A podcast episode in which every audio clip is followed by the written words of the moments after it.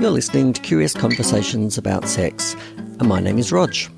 This show is brought to you by Curious Creatures. We run a variety of sexuality workshops in Australia. Please bear in mind that not all conversations will be suitable for younger people. Also, bear in mind that while we can discuss general concepts, you're the only person that is an expert on being you, so you can't take this as personal advice. If you've got questions you'd like us to answer, or you want to find out more about us, look us up at curiouscreatures.biz. And so to today's question, which is What do you wish you were told at the start of your sex journey? Uh, with me to chat about this is Dr. Linda Kirkman, who I've chosen because uh, I like your mind, Linda, and I like the way you talk about these concepts. Um, Linda's a uh, coach and a counsellor. Uh, more about that at the end of the show. So, yeah, welcome back, Linda. Um, what do you wish you were told at the start of your sex journey? Thanks, Rog. Lovely to be here. I want to start by saying what I was told, and I, I there, there, was a family culture about my family, about the hot blood of the Kirkmans. So there was there was this kind of almost pride in the sexuality of the people of, of, of the Kirkman family. Uh, I never unpicked that, but that's that's how it was. And my and my father, who was a GP, telling me when you're 18, you can do what you like, which was kind of sexual permission. My mother didn't really approve, but that was that was her problem, not mm. mine. And the other message that I got from my father was um, descriptions of the posters that he'd seen as a in, in the mess halls when he was a fighter pilot in World War II, Veno, Venus, VD. So warnings about uh, wow. the importance of of the protecting yourself from STIs. He wasn't so much telling perpetuating the the concept that it was you know she may look clean but she's probably not that kind of slut shaming kind of approach. It was just more be conscious that this is these these are these things can go together. So I took on this, mm. the safe sex message quite early and the permission message. What I wished I'd been told, and they they were fine messages, and just just just for the record, I think I waited till like 17 and 11 months, so I wasn't that bad. was, um, uh, but um, uh, not that it was bad, but you know that was what worked out for me.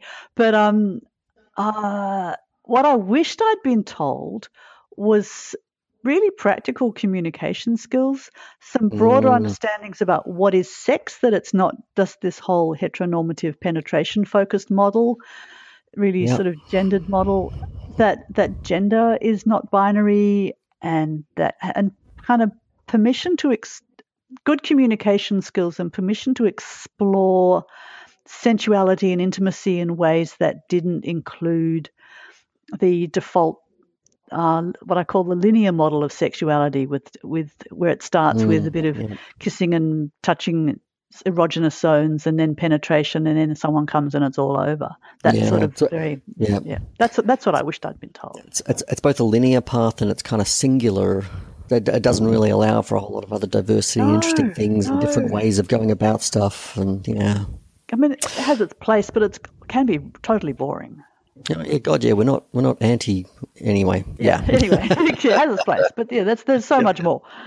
Yeah, yeah, yeah, yeah. And gracious, wouldn't that have been nice if you'd been given that information about the subtleties and the communication and so forth? And if there was a general, yeah, it would. And if there was a more general attitude that that sex and intimacy and sensuality and and that intimate sharing can doesn't if that if doesn't have to have that that that model um, that's the default model. That would be just so liberating for so many people, and I think would make a big difference to people's overall well-being. Would probably assist with. Um, you can look at the the unplanned pregnancy issue, which is a thing for some people, some age groups. Yes. All yes. of that. Yes, yes, yes, yes. Um, what about you? Uh, yeah. Um, thanks. Um, so, look, I was given some very rudimentary information uh, uh, in uh, high school at I think about age 15, which I, as I recall, was around just sort of some pregnancy stuff, how pregnancy works. Um, and that was kind of about it. Um, I guess the irony for me is that that was about two years too late. um, so I, I don't, I'd like a better phrase than lost. Mm, I, um, yeah exchanged my virginity um, at about age 13. Um, so, yeah, look, in the absence of information um, I just uh, picked up whatever quote information unquote I could get from friends in the schoolyard and porn. And um, it, it's funny with, with friends at that age, um, um, you've really got no idea. It's just the uninformed leading the uninformed. And I guess the biggest problem I had with the porn I was watching me, what the, the, the porn I was watching, although I didn't realize it at the time, was that I, I was not informed enough to pick the difference between porn sort of for entertainment, where it was sort of back in the 70s and the 80s, um, the producers were pitching their stories at what they thought their consumers wanted. And that's very different to um, in information videos, but I, I didn't have the concept that the two were separate things. Um, and I also didn't have the concept that there's so much diversity around. So what one person likes, uh, another won't, or even what one person likes, they won't like five minutes later. So I can kind of almost, it's, it's a little embarrassing to think back. Uh, I can kind of remember almost the expressions on my partners in, in my twenties where I'd be busting some move that I'd seen on porn and, or, and they'd be looking back at me as if to go, what are you doing? Um, yeah, so that was, um, yeah, that was, that was an interesting, sobering, not enjoyable kind of a journey into sex education. Um, which I, I, guess brings me to what I wish I had been told. Um, I guess, I guess for me, uh, yeah, the most important thing is that you can talk about sex. Like somewhere through the sex that I picked up, the sex education that I picked up, I had this sense that you just can't talk about sex. And now for me, uh, communication is just by far the most important number one thing. Uh, there is no such thing as a number one sex move. I think the very first episode of Curious Conversations about sex, we spoke about what's your number one sex move. Mm. And for me, there is no number one sex move, but good communication skills works on everyone all the time. Not always um, always comfortable. I mean, I think it's no, it's not always comfortable. Be, it's good to be. I mean, it's imp- with any kind of communication, people will reflect back the emotion that you project, and so like so like uh, so if you're confident, that gives the other person permission to be confident. But it's really important. Not, not everybody necessarily will bring comfort and confidence to that conversation. So being able to model it and and and just be calm and at ease can help other people be calm and at ease. Yes, yes, yes, yes. And uh, I know that sometimes when I'm when I'm teaching sex education these days, which for me again is mostly about communication, yep. um, people sometimes have a sense of oh, but I don't like it. I feel awkward. I feel clunky about communicating in sex. And it is just like any other skill. Uh, if you've basically never tried it and never practiced it, then chances are no, you're not mm. good at it. Mm. Um, but if you want to get good at something, then yeah, you need to apply, put in some miles. And and acknowledge, feel, sit with the discomfort, acknowledge it, feel it, and then work through it. Just practice and try and get and get skilled. And remember that there were there was a time when you couldn't walk or talk either, but you you stumbled through and made mistakes and fell over and got better. So it's just yeah. like any other life skill. Yeah.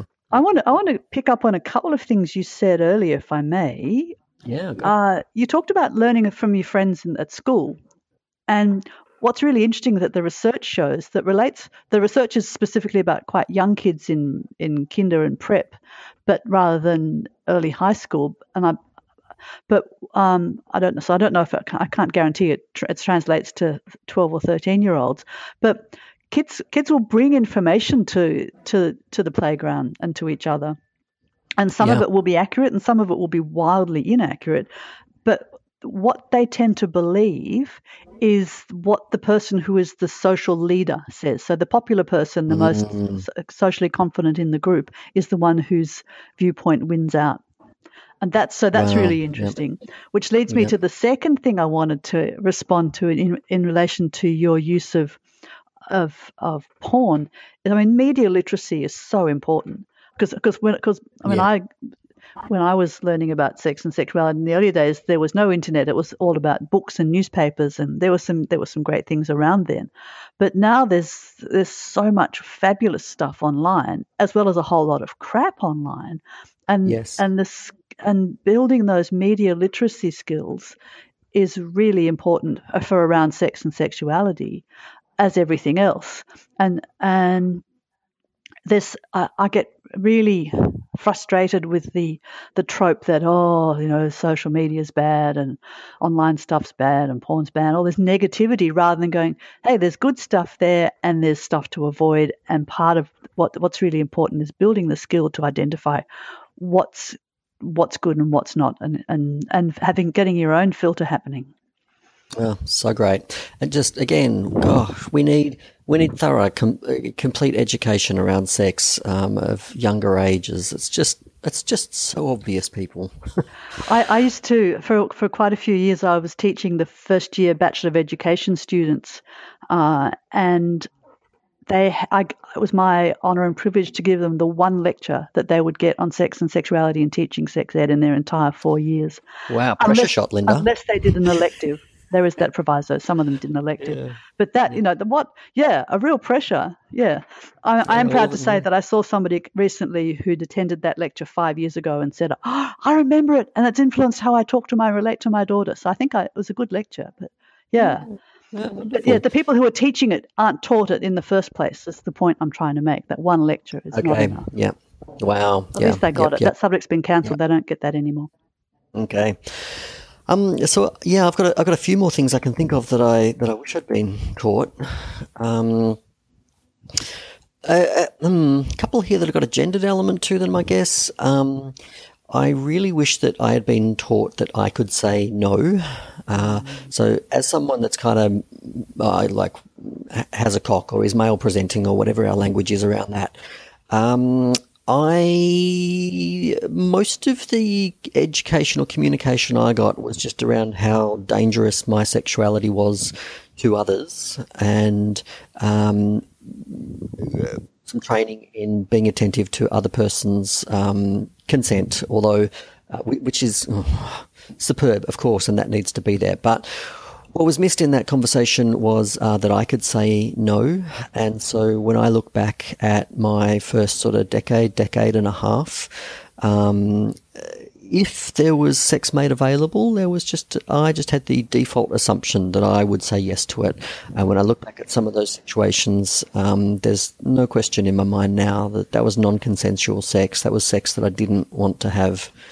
So yeah, I, I really wish that I, I had been mm. taught no degender that, I really wish that all people were um, more firmly given the information that, you know, the skills around checking in with your body, uh, checking in with circumstances, being aware of the risks of being um, something other than sober in relation to sex, mm. all that sort of stuff.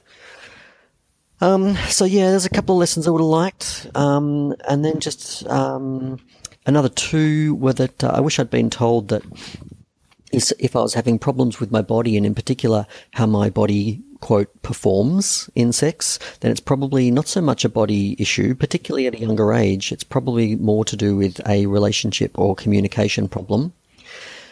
And the last thing I wish I'd been taught, uh, or at least the last thing that jumps to mind, is um, something to do with intimacy with other men.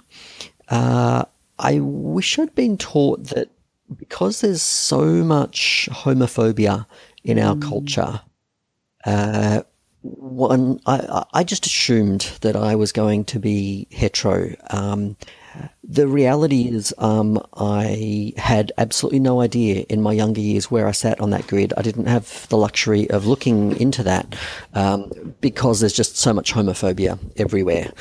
Um, yeah, so I, I really wish that wish that that particular message uh, wasn't there. So yeah, which is the same sort of message that that the older people, uh, we, because we talked about we have talked about sex and aging in another podcast. That older people are just also having that realization that the messages that they had um, about what kind of relationship was the one that they should have is the same sort of thing. It's about taking the you, yes. you get swept up in these in the general expectations rather than getting getting supported, whether it's through a workshop or through active education at school or just life role models wherever they might happen to be, supported to yes. think, who am I?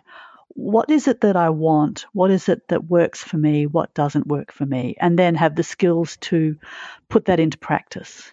Yeah. Yeah. And I think it takes ages to undo uh, all of the ideas and conditioning we have around uh, what sex is meant to look like generally, what sex is meant to look like for our gender or whatever. Um, it takes ages to undo that and work out where you actually sit on that whole wibbly wobbly, multi dimensional spectrum that is gender and sexuality. Yes, and it's so it's and it's so unhealthy for people socialized as male to be to have that you mustn't you mu- you can't embrace or hug your friend or you can't be emotional or express vulnerability and all that kind of stuff. And that that you have to be up for it all the time. If you're a bloke of course you want it and saying no. That Yeah. that's that's really uh, it's not helpful not helpful. It's it's not helpful, and it just leads to a situation where, uh, bec- because of uh, their lived experiences, uh, guys often don't have a great understanding around consent, and it's because they don't have that concept as, as it relates to them. It's it's it's very abstract. Uh, they're they're used to having their own boundaries overridden there, and then yeah, because of the lack of intimacy with other people, we wonder why men associated intimacy. Um, I'm going to put that in. going to put that in the caveat. of saying I don't think that men associated intimacy, but that is a general uh, sense that's kind of out there. So yeah.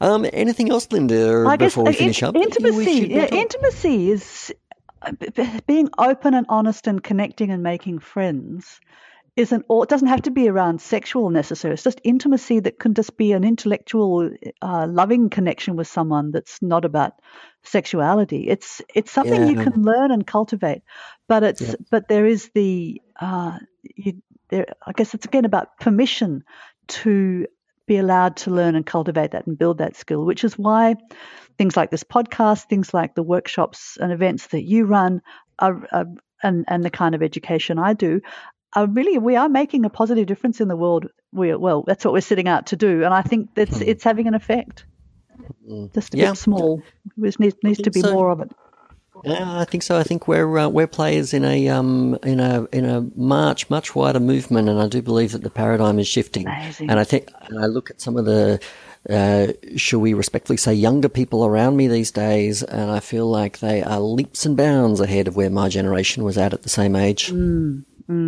All right. Thanks so much, Linda, for uh, uh, hanging out with me and answering the question of uh, what do you wish you were told at the start of your sex journey.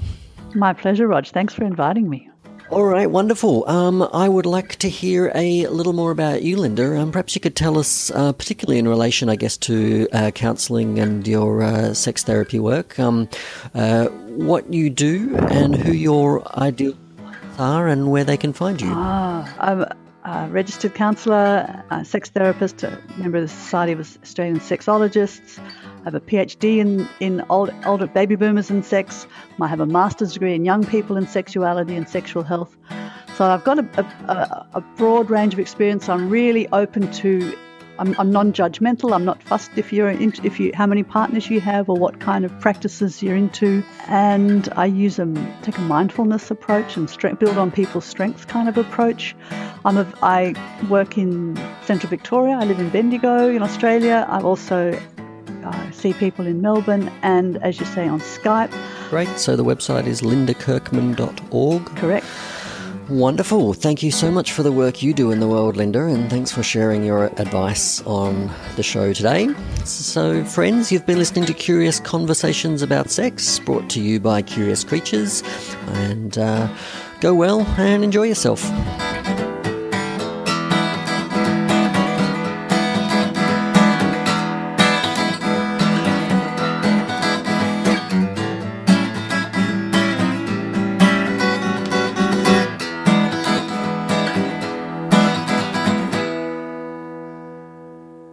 Friends. Rog here again. If you're in Sydney or Melbourne and you like the sound of what we've been talking about in this episode, uh, in, in particular, all the stuff around communication skills, um, a workshop you might be interested is called uh, Fun Little Sex Games, and it's basically a series of uh, pretty sweet little activities uh, that allow you to uh, pick up a lot of these lessons on the fly and uh, learn or kind of relearn about yourself and a partner uh, as you go. Uh, if you're in Melbourne on uh, August the 1st, uh, that's the version of this for singles where um, people that identify as men are paired with people that identify as women. Uh, and then also on September the 23rd is a version for couples, meaning you only do exercises with the person you arrive with. And then if you're on uh, Sydney, we're delighted to be bringing our workshops to you um, on September the 16th. And that is also the couples version of this workshop. So check us out at curiouscreatures.biz.